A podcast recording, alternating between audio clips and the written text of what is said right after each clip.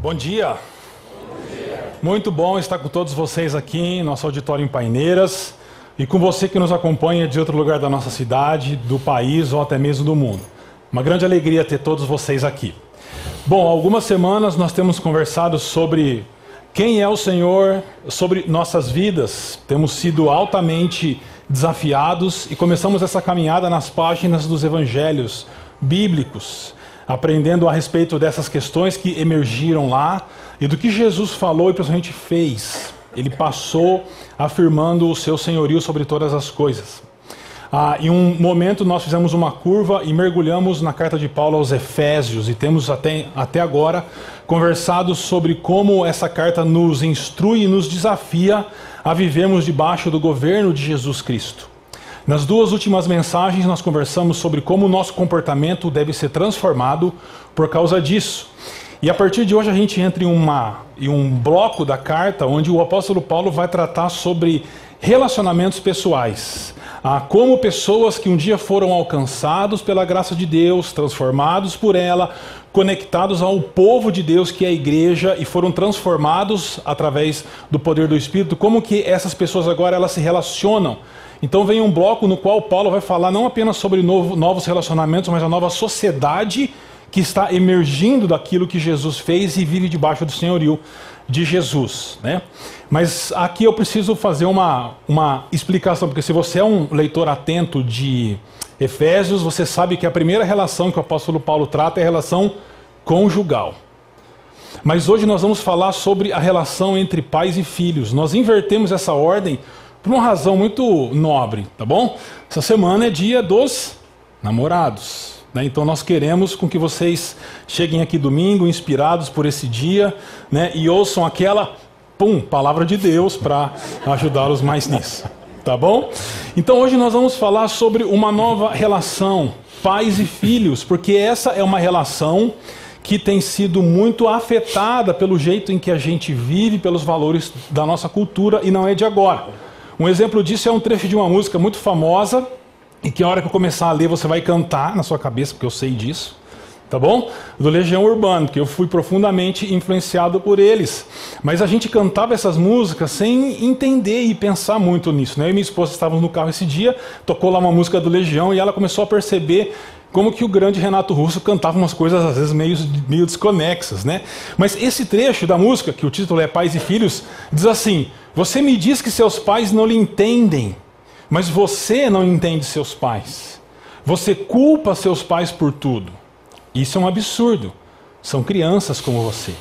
Dois problemas aqui que mostram o, o problema dessa relação em nossa sociedade. Primeiro, filhos que culpam os pais por aquilo que os pais fazem ou deixam de fazer. Isso não é um comportamento correto. E o segundo é que os pais são tidos como crianças. Ou seja, eles não têm a admiração e o respeito e a honra que lhes é devido ah, de, de acordo com aquilo que a Bíblia nos ensina. Então, nós estamos em uma sociedade cujo os valores dessa relação pais e filhos estão, esses valores estão invertidos e nós precisamos de direcionamento bíblico para isso. E eu tenho aqui a nobre presença de um querido amigo meu, pastor, professor, Obrigado. Silas. É, Silas, o que, que o texto é bíblico tem a dizer para nós hoje sobre isso? Tiago, primeiro, bom dia, gente. Tudo bem? Bom dia a vocês também que estão na internet. É um prazer em poder. O texto já está aí, né? Que é o texto que é a resposta de Deus a essa situação do relacionamento entre pais e filhos. E eu quero convidá-los para me acompanhar nessa leitura. Filhos, obedeçam a seus pais no Senhor, pois isso é justo.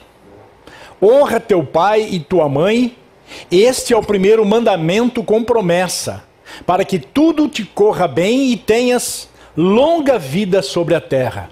Pais, não irritem seus filhos, antes criem-nos, segundo a instrução e o conselho do Senhor.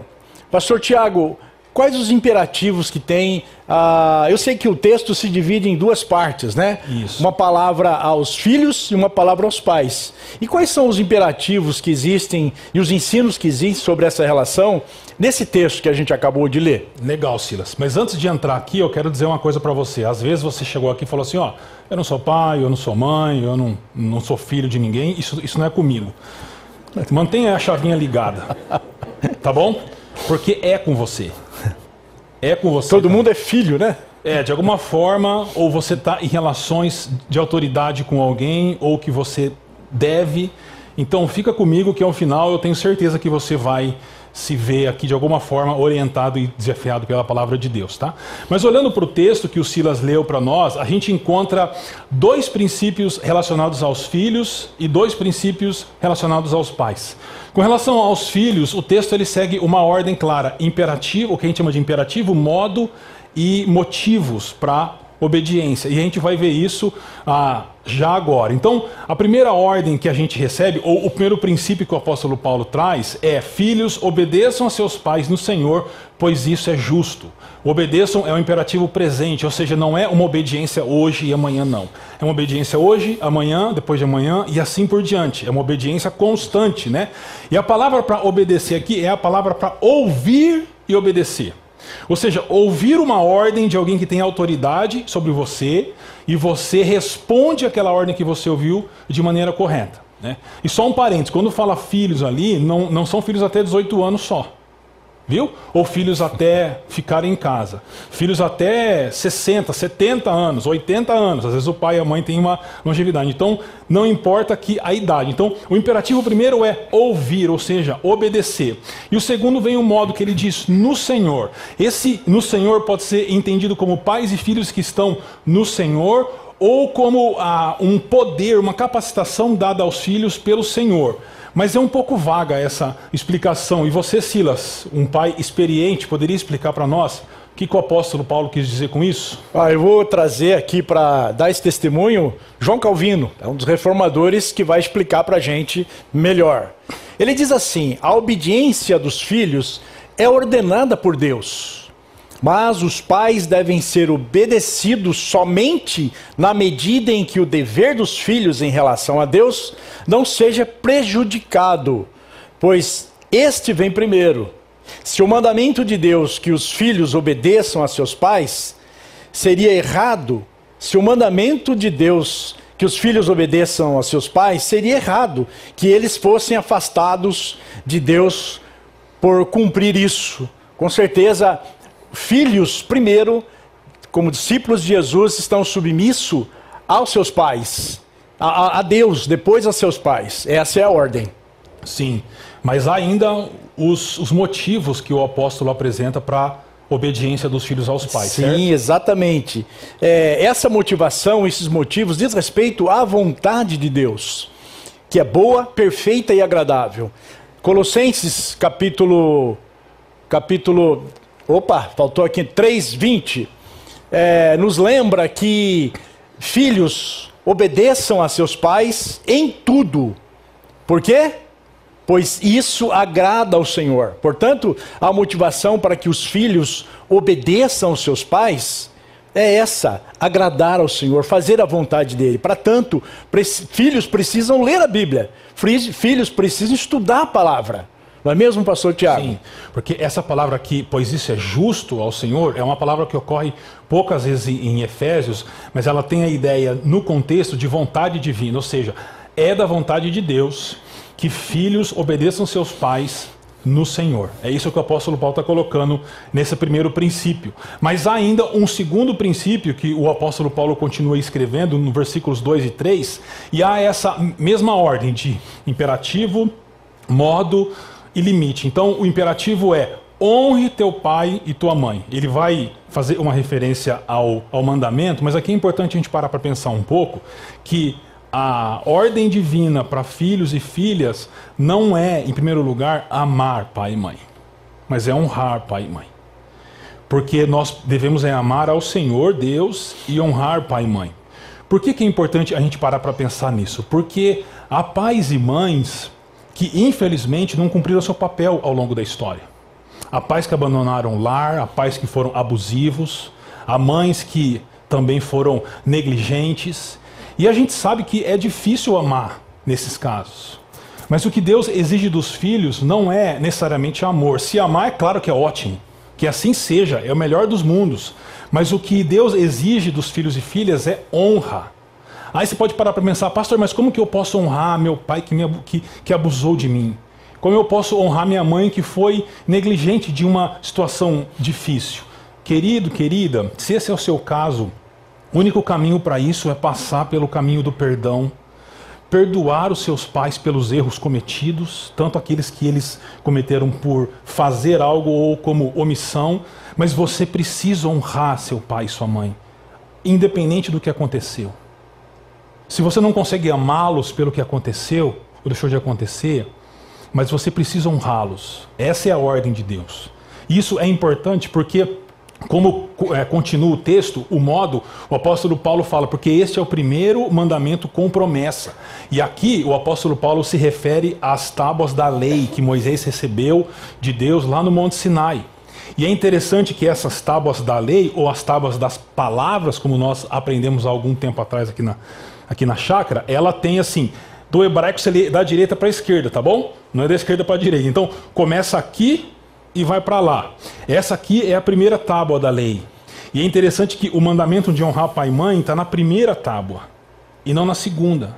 A primeira tábua diz respeito à nossa relação com Deus amar ao Senhor acima de todas as coisas, não ter imagem e assim por diante. E a segunda tábua tem a ver com a nossa relação com as pessoas. Por isso que os dois mandamentos são amar ao Senhor acima de todas as coisas, primeira tábua, amar ao próximo como a si mesmo, segunda tábua. A pergunta é por que, que o mandamento de honrar pai está na primeira tábua?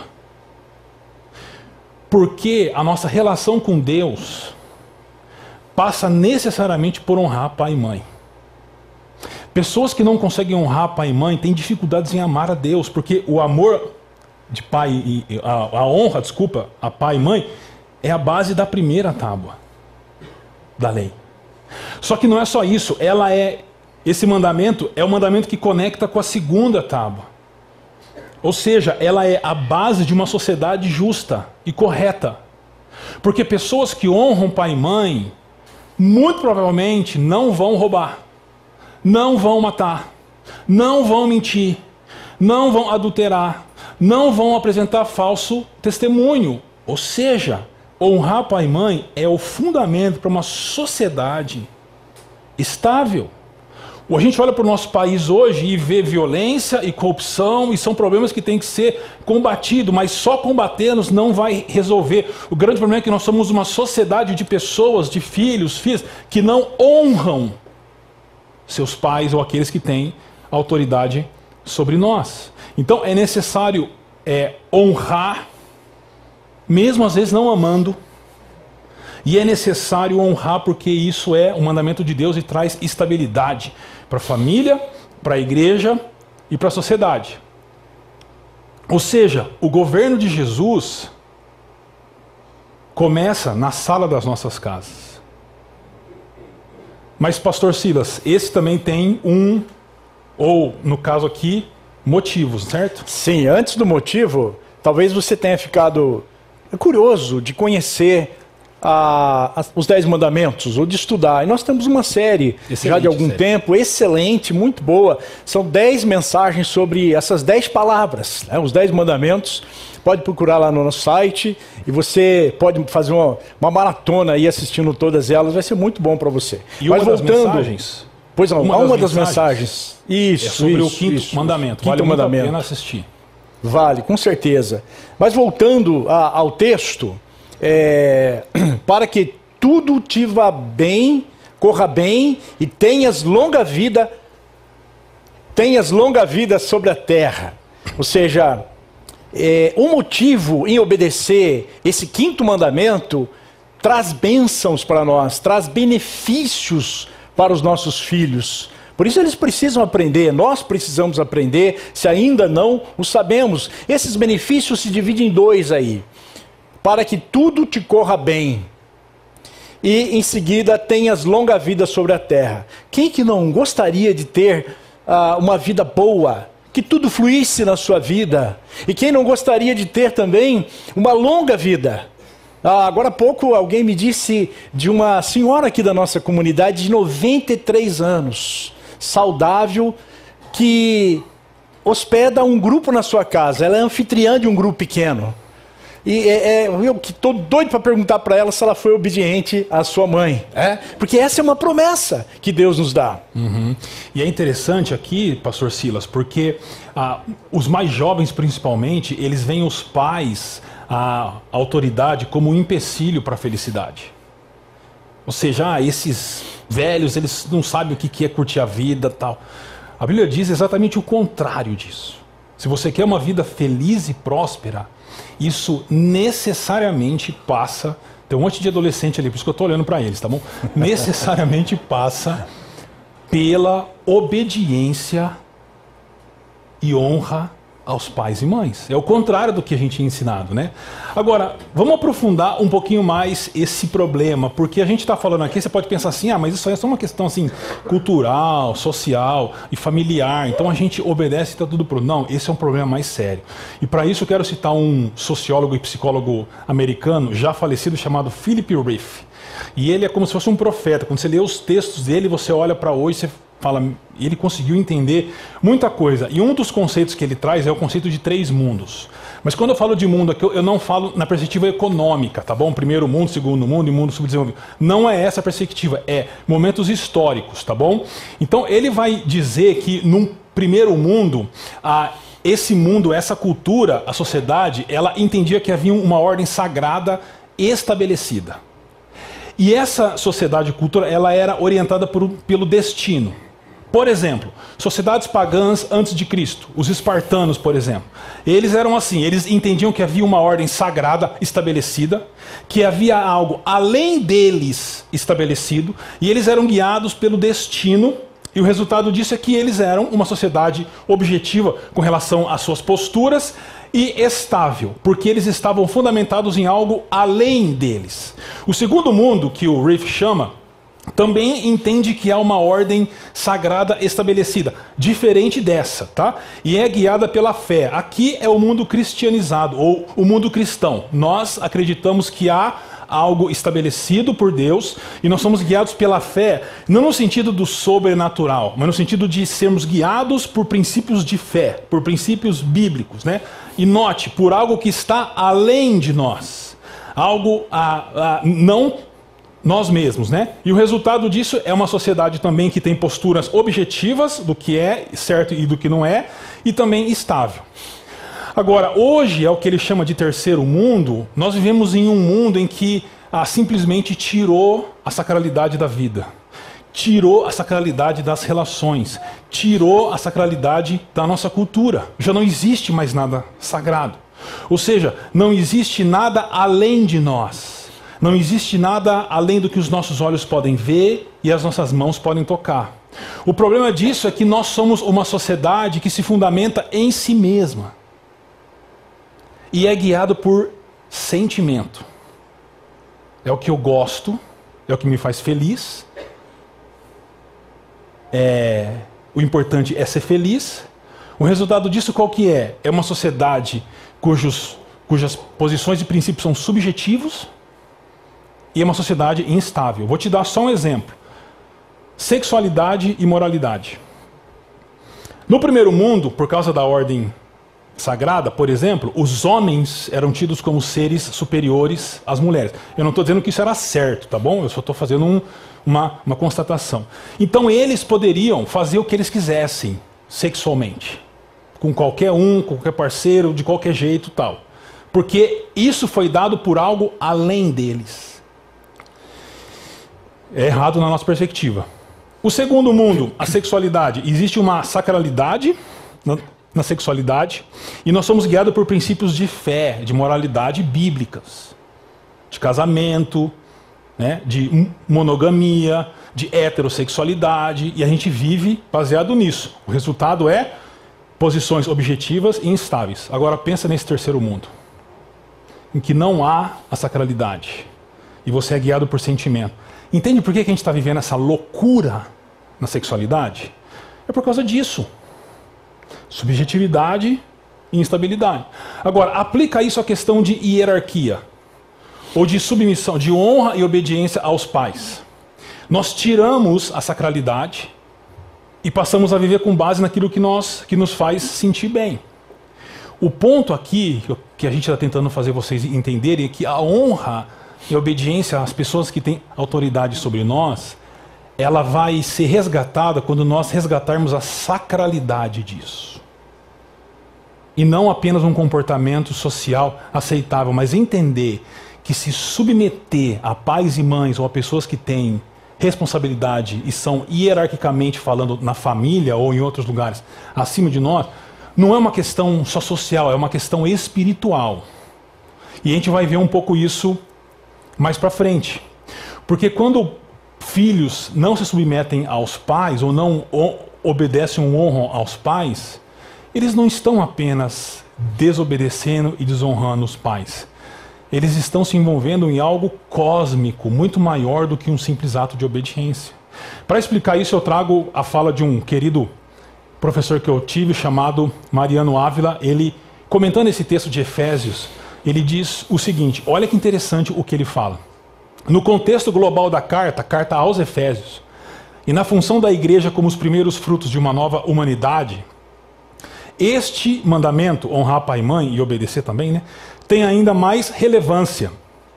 Olha só, se a base da nova humanidade é a igreja, e nela não existem os elementos básicos de respeito e obediência, não há esperança para a humanidade. O que está dizendo é quando filhos desobedecem e desonram os pais, não é uma simples desobediência ou desonra. Há algo espiritual e cósmico sendo abalado e sabotado naquela sala naquele quarto, ou assim por diante. E ele continua, ele diz assim: assim, a obediência no lar adquire uma dimensão missional de grande transcendência. Se coloca no propósito eterno de Deus de colocar todas as coisas sob o senhorio de Jesus Cristo. A igreja é o povo que nós já aprendemos, chamados para encher todas as coisas e colocar todas as coisas debaixo do senhorio de Jesus. Mas isso passa necessariamente quando filhos e filhas se submetem aos seus pais. O senhorio de Jesus sobre o cosmo começa na sala da nossa casa. E não aqui ou no escritório. Começa na sala da nossa casa. E um exemplo disso é o próprio Jesus. No texto em que Jesus fica no templo, conversa com os líderes religiosos e os pais vão buscá-lo, quando os pais encontram Jesus, um menino de 12 anos, um adolescente, o texto diz assim: Então foi com eles, com Maria e José, para Nazaré, e era-lhes obediente. A gente imagina que o processo histórico de redenção começou quando Jesus fez 30 anos e juntou os 12 discípulos. Não.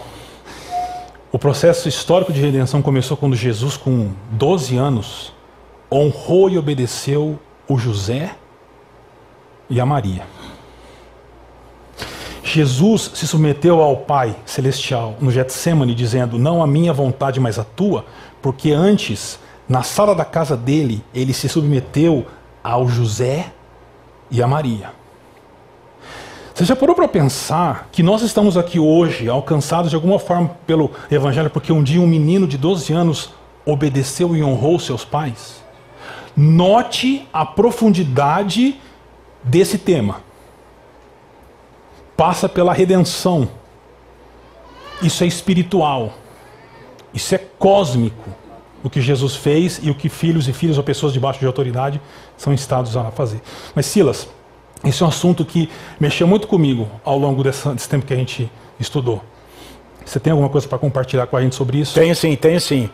Na minha adolescência, com muitos aqui, uh, eu, eu me encontrei bastante revoltado contra a minha família, contra os meus pais. E foi na adolescência que eu encontrei o Evangelho. Eu entendi esse Evangelho e me rendi a ele. E eu era muito autônomo, fazia o que queria, não dependia financeiramente do meu pai e fazia o que bem dava na minha telha aqui, como se diz, né? Fazia o que queria.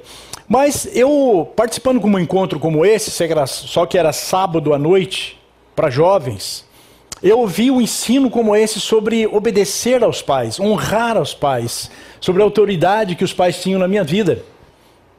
E naquela semana a gente iria participar de um congresso em Itapeva. Eu sou de Itapetininga. Então eu cheguei no meu, no meu pai e disse: Pai, eu queria pedir autorização, queria pedir a sua bênção para fazer uma viagem com os jovens da igreja. O meu pai olhou para mim assim, estranhou. Você nunca pediu autorização?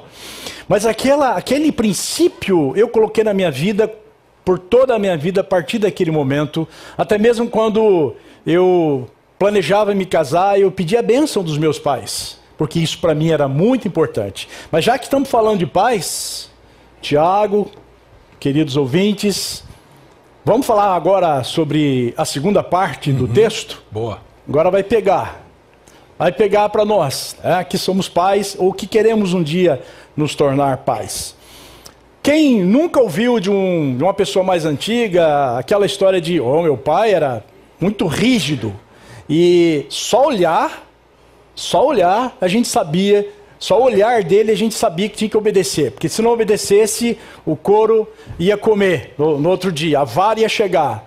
Ninguém aqui né, nunca ouviu isso, né? Sim, ouviram, né?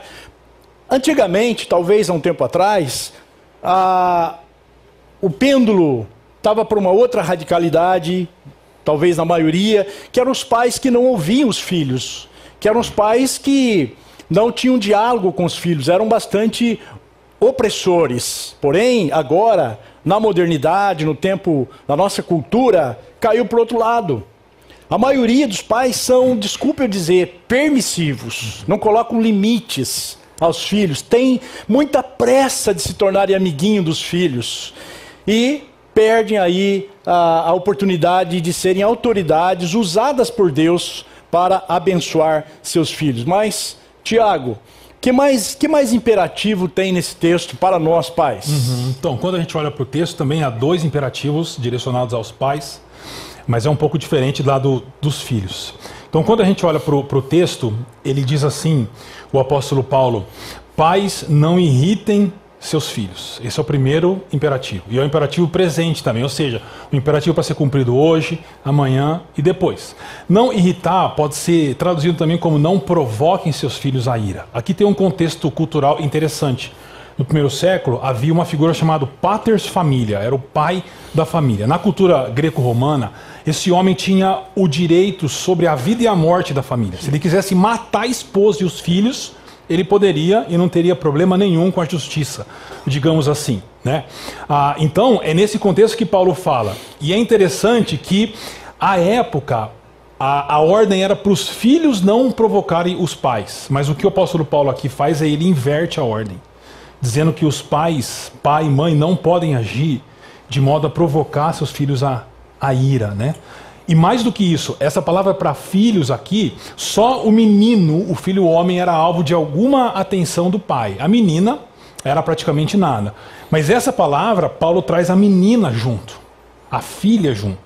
O que Paulo está dizendo é: pais, vocês não devem provocar seus filhos a ira. Agora, Silas, eu, eu confesso que assim, é um pouco estranho isso para os nossos dias hoje, até porque a gente não tem o Patrias Família, né? Graças a Deus por isso. Mas assim, na sua percepção como um pai experiente, quais seriam atitudes que provocariam os nossos filhos? Quando os pais é, são incoerentes, por exemplo, o pai diz: faça o certo, faça isso, não minta. E o filho vê o pai mentindo, estacionando na vaga de gestante, e o filho diz: Isso é incoerência, isso ah, gera irritação. Né? Ou quando o pai mais lança peso sobre o filho do que encoraja. Né? Ou quando o pai favorece mais a um filho do que o outro. Nós temos, por exemplo, a história de José, o filho de Jacó. Jacó tinha muitos filhos, mas está claro na Bíblia que o, o queridinho do José, do, do, Jacó, era o José. E isso irritava os seus irmãos. E você, Tiago, o que pode dizer é, sobre isso? Eu diria também que quando pais e mães ou pessoas que têm autoridade fazem promessas aos seus filhos e não cumprem, ah, eles podem ficar irritados. Por exemplo, lá em casa é promessa porque os dois comem muito, né? Então eles falam, papai, eu quero comer um lanche assim. Tá bom, na semana que vem a gente come. Aí se eu não cumprir o, o programado, né? Eles jogam na minha cara isso e eles ficam bravos. Mas também quando os pais são omissos ou, ou ausentes e os filhos precisam disso. Ou quando há muita opressão ou permissividade, como a gente tem conversado aqui, ou quando pais e mães ou aqueles, aquelas pessoas que estão investidas de autoridade, elas não valorizam situações que para que, que os filhos é importante, principalmente para filhos pequenos. Né? Então, às vezes um filho traz uma questão da escola que é tão banal para nós, mas para ele, para ela não é banal, é algo importante que precisa ser acolhido e que precisa ser tratado com o devido valor é, para eles. Né?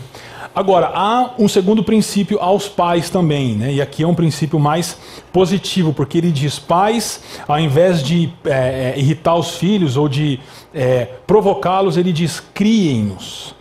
Aqui a palavra é também o imperativo presente, estão com imperativo presente hoje. Né? Imperativo presente você vai cumprindo ao longo do, do processo. Mas a palavra aqui, literalmente, é alimente-os.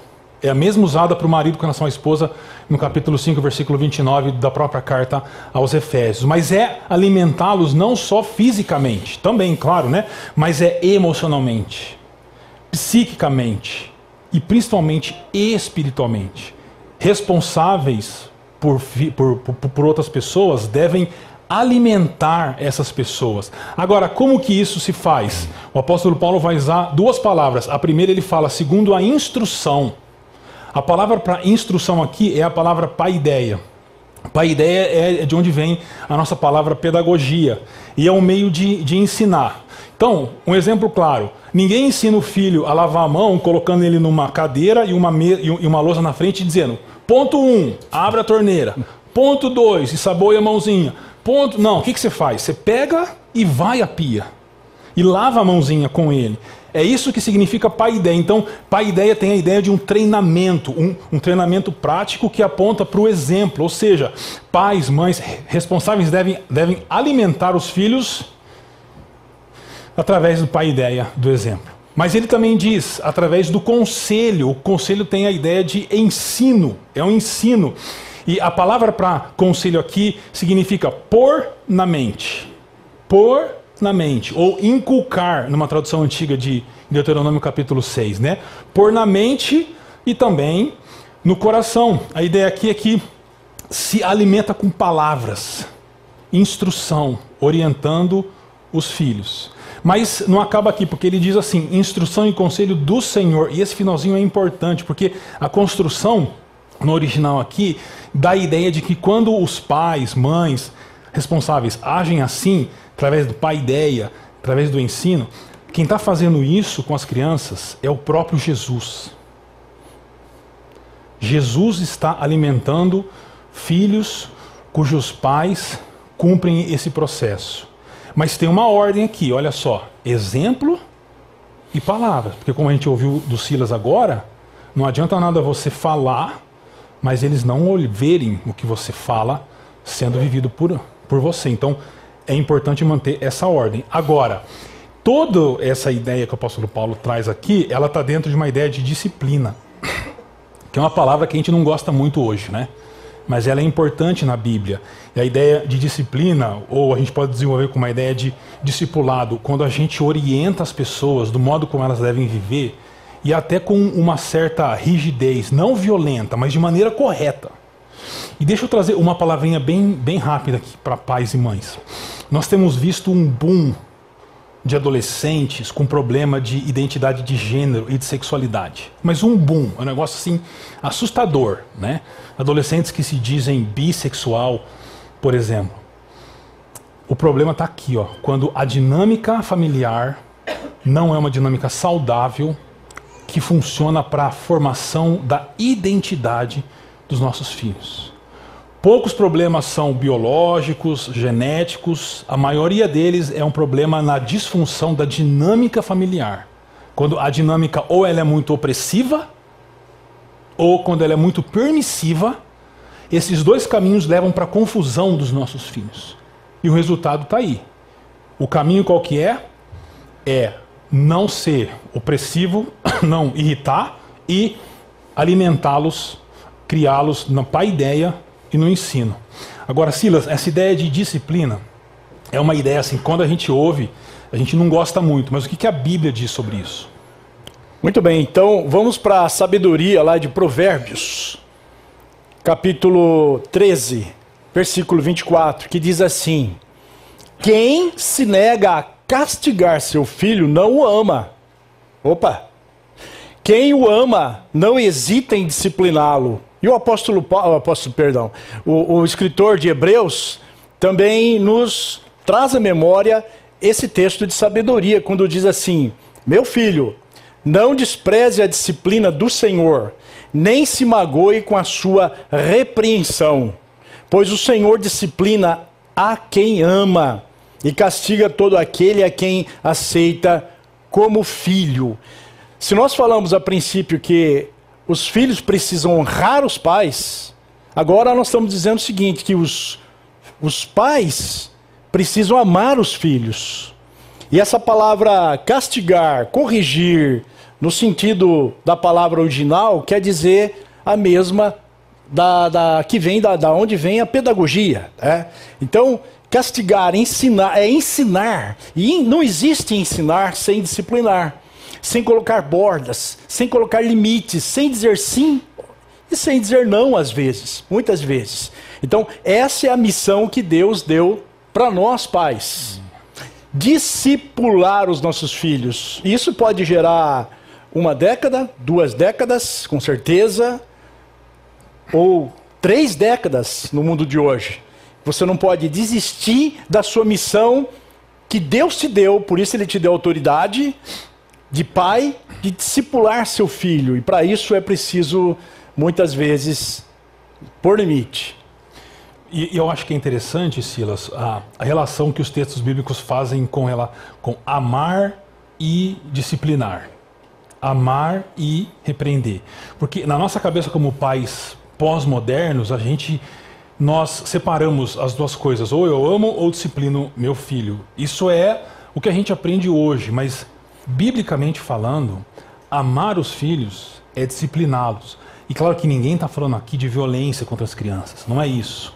Ninguém está falando sobre isso. Em casa a gente disciplina, sabe como? Tirando o que eles gostam, que é jogar videogame. Então, um lá hoje, essa semana, tirou uma nota baixa na prova, resultado, três dias sem game. E isso machuca o meu filho, entre aspas, machuca, para que ele pense no que ele fez e ele repense nas atitudes que ele fez.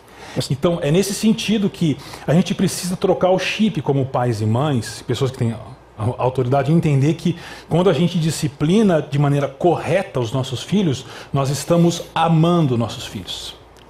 Mas para que não a gente não é, exceda em, em nada, nem mais nem menos, é, Tim Keller traz aqui uma orientação para a gente em relação a um versículo que está em Efésios também, falar a verdade em amor.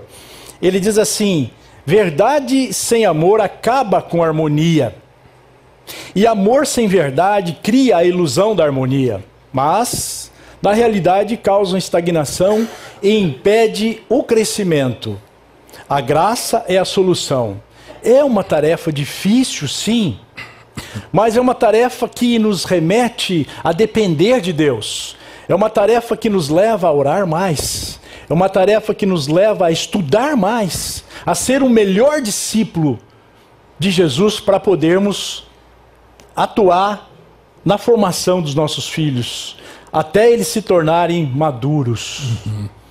E voltando lá para, por exemplo, de Jesus, no versículo seguinte daquele que nós já lemos, o texto de Lucas diz assim: Jesus ia crescendo em sabedoria, estatura e graça diante de Deus e diante dos homens. Aí a gente lê esse versículo e a gente pensa assim: é Deus, o Pai, estava fazendo isso a, a na vida de Jesus para que ele depois fizesse tudo o que ele fez.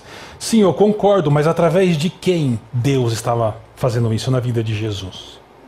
Sabe através de quem? Através de um José e de uma Maria. De um casal simples, mas que nutria em Jesus, o redentor de todos nós, com pai ideia, com ensino. Ou seja, nós precisamos caminhar dessa forma. E o processo de redenção para nós, do Evangelho chegar até, até nós, passou por um pai e por uma mãe que criaram Jesus da maneira como o texto diz. E assim ele cresceu em sabedoria, estatura e graça. Mas tem mais uma, uma dica interessante. Tem mais uma dica. Hoje eu estou cheio de dica aqui para dar para vocês. Esse assunto é um assunto que a gente sempre fala todo ano, é? E nós temos um conteúdo maravilhoso no nosso site. E um, alguns anos atrás nós falamos sobre esse tema, famílias não tão modernas. Especificamente, visite lá o nosso site nessa, nessa palestra pais não tão modernos. Sim, agora retomando a, conversa com os pais para a gente caminhar para um final, eu queria trazer um desafio que nós, que nós podemos ouvir do Dale, que é um, um comentarista desse texto de Efésios.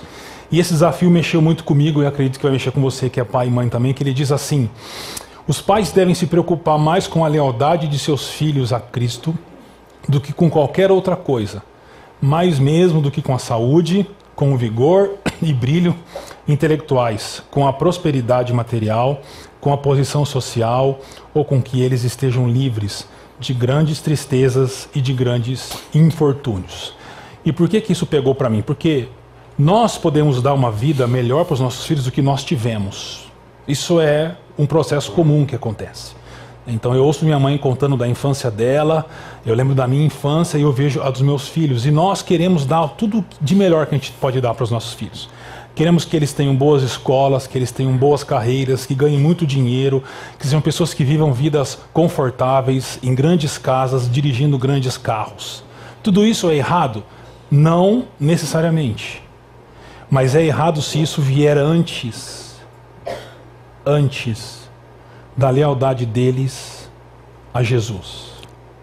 Porque se os nossos filhos tiverem ótimas profissões, contas cheias de dinheiro, ótimos carros e casas, mas eles não forem discípulos e discípulas de Jesus, eles não forem leais a Jesus, a constatação é muito dolorosa. Nós falhamos como pais e mães. Então, por isso é importante que nós, que temos pessoas tão especiais debaixo da nossa autoridade, nós temos como prioridade a lealdade deles a Jesus Cristo. E podemos oferecer boas escolas para que eles tenham bons empregos, isso é tudo correto, não tem problema nenhum, desde que eles antes sejam discípulos de Jesus. Isso pega para mim. Eu acredito que pegue para vocês também. Mas a melhor coisa que a gente pode fazer para os nossos filhos é torná-los discípulos e discípulas de Jesus. E aí a gente encontra a, uma balança.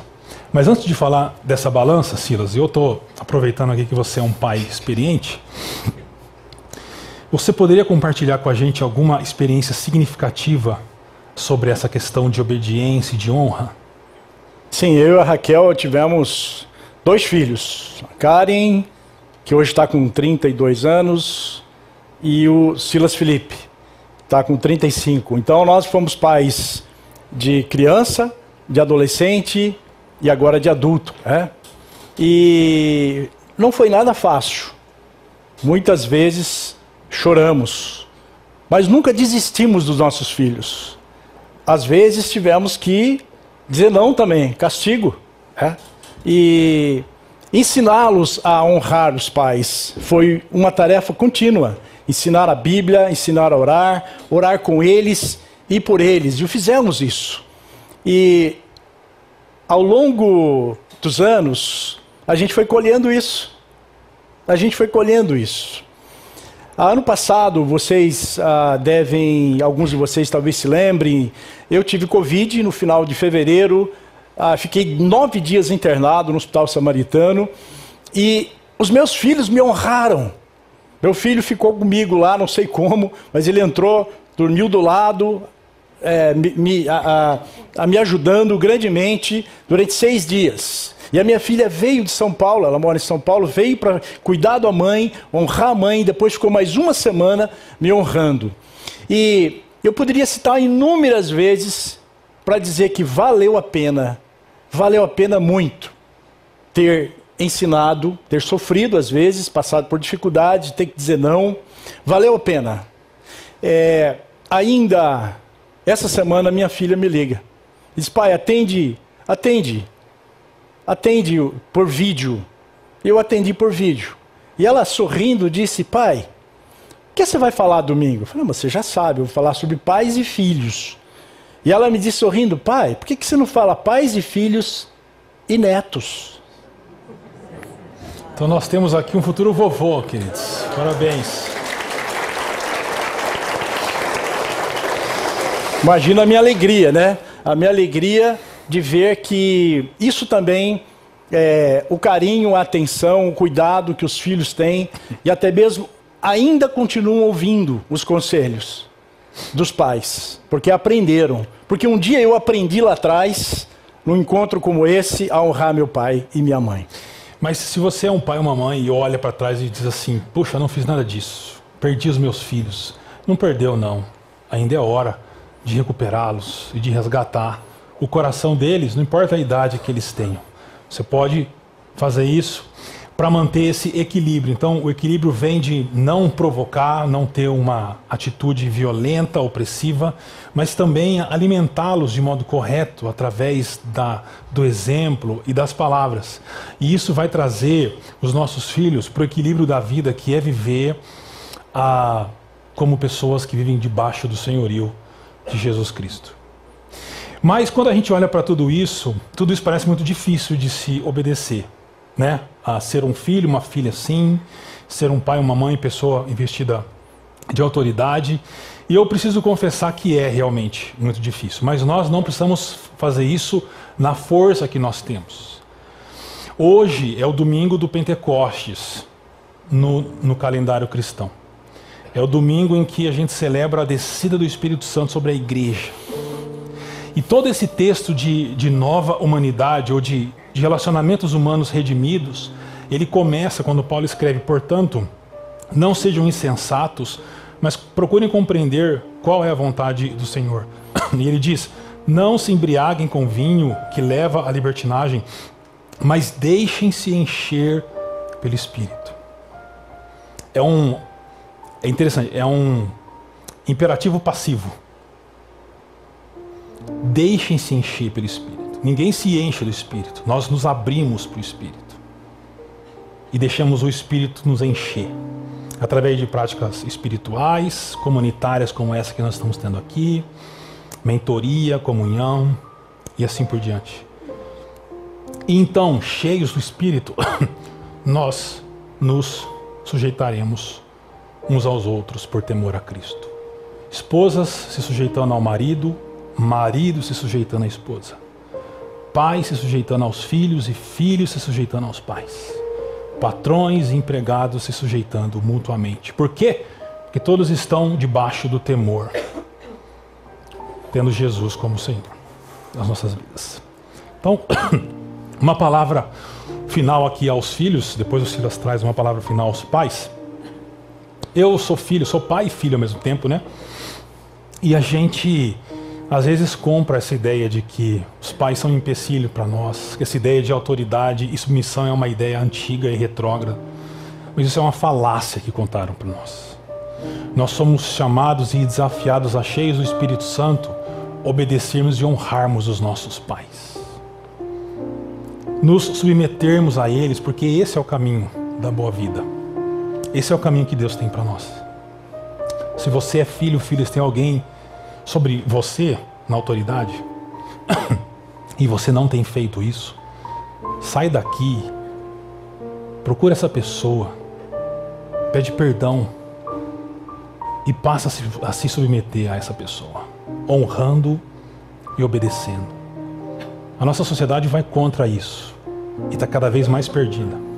A sabedoria bíblica nos ensina o caminho da obediência e da honra àqueles que foram colocados por Deus sobre as nossas vidas. E vocês, pais, pais de crianças, aprendam com os mais velhos, quem sabe com os seus pais, pais de adolescentes, confiem no que vocês ensinaram aos seus filhos e estejam perto deles e não desistam. Pais de adultos, como é o meu caso, né?